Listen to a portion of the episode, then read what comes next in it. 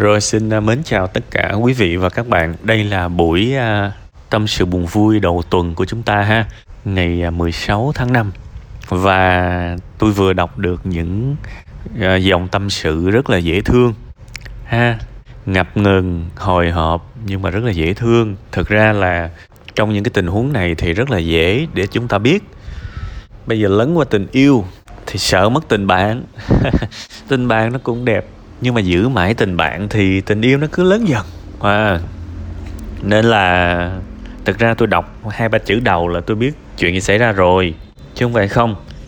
Thế thì ờ, về cơ bản bản chất vấn đề thì uh, quan trọng nhất á bạn cần phải hỏi bản thân mình bạn thích làm người yêu hay là bạn thích làm một người bạn thân hơn? À khác nhau đấy khác nhau. Tại vì á khi là hai người tri kỷ. Nói gì nói, nó vẫn có cảm xúc về cái sự mắc cỡ. Nó vẫn có một chút sĩ diện trong đó. Làm sao mình sẽ luôn đưa cho người khác những thứ hay ho, đẹp đẽ nhất của mình và mình giấu đi những cái phần xấu? À đó là về bạn bè, về tri kỷ. Trong và nếu mà đó cũng có thể là người yêu giai đoạn đầu. Nhưng khi mà làm người yêu á, thì có nghĩa là chúng ta sẽ show cho người khác những cái mặt còn lại của mình. Điều đó chắc chắn luôn vì từ bạn bè qua người yêu qua tới hôn nhân thì nó chẳng khác nào một cái quá trình mà chúng ta cứ mở dần những bức màn. Khi mà đi đến cái cái bước hôn nhân đó, có nghĩa là chúng ta chẳng còn cái gì tốt về nhau mà chúng ta không biết. Và đồng thời cũng chẳng còn cái gì xấu về nhau mà chúng ta không biết. Đó mới là hôn nhân đó mới là vợ chồng. Tại vì tôi nghĩ là ai yêu nhau rồi cũng nhắm tới hôn nhân thôi. Đúng không? Chỉ có những người bảo là bây giờ em chỉ yêu cho yêu thôi tức là đó là những người mà tan vỡ nhiều rồi đấy. Họ mới có cái suy nghĩ đó. Và bây giờ tôi quay trở lại tôi đi tôi cũng đi hơi xa. Nhưng mà tôi cũng muốn cho bạn thấy toàn bộ một cái quá trình từ uh, chia sẻ tâm sự thích nhau tri kỷ rồi nó sẽ dẫn đến cái gì rồi nó sẽ dẫn đến cái gì tiếp theo. Thế thì bây giờ ăn thua bạn thôi. Bạn thích làm bạn hay là thích làm người yêu hơn? Bây giờ bạn đang là bạn nè thì bạn không phải suy nghĩ nhiều về việc là bạn. Là bạn bè là tri kỷ tại vì bạn đã trải qua rồi và bạn biết nó đẹp như thế nào.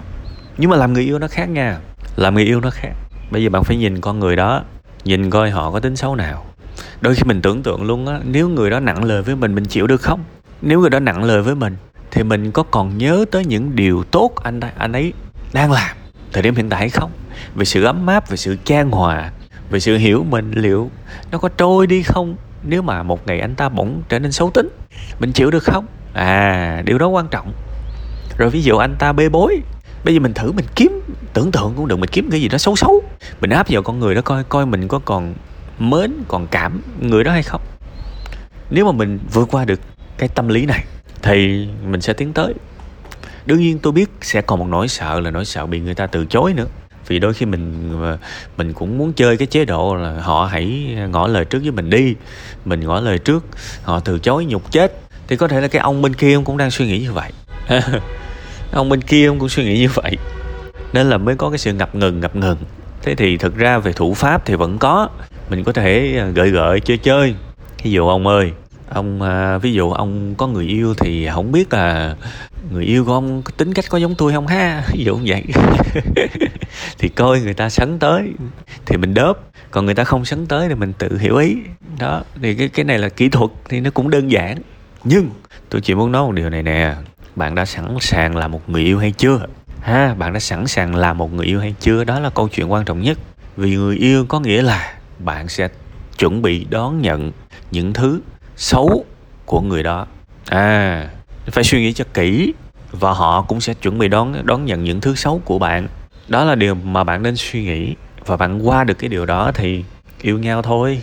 Ha, hy vọng bạn sẽ có một tình yêu đẹp, vui vẻ và thoải mái và lành mạnh và nó thực tế nữa nha.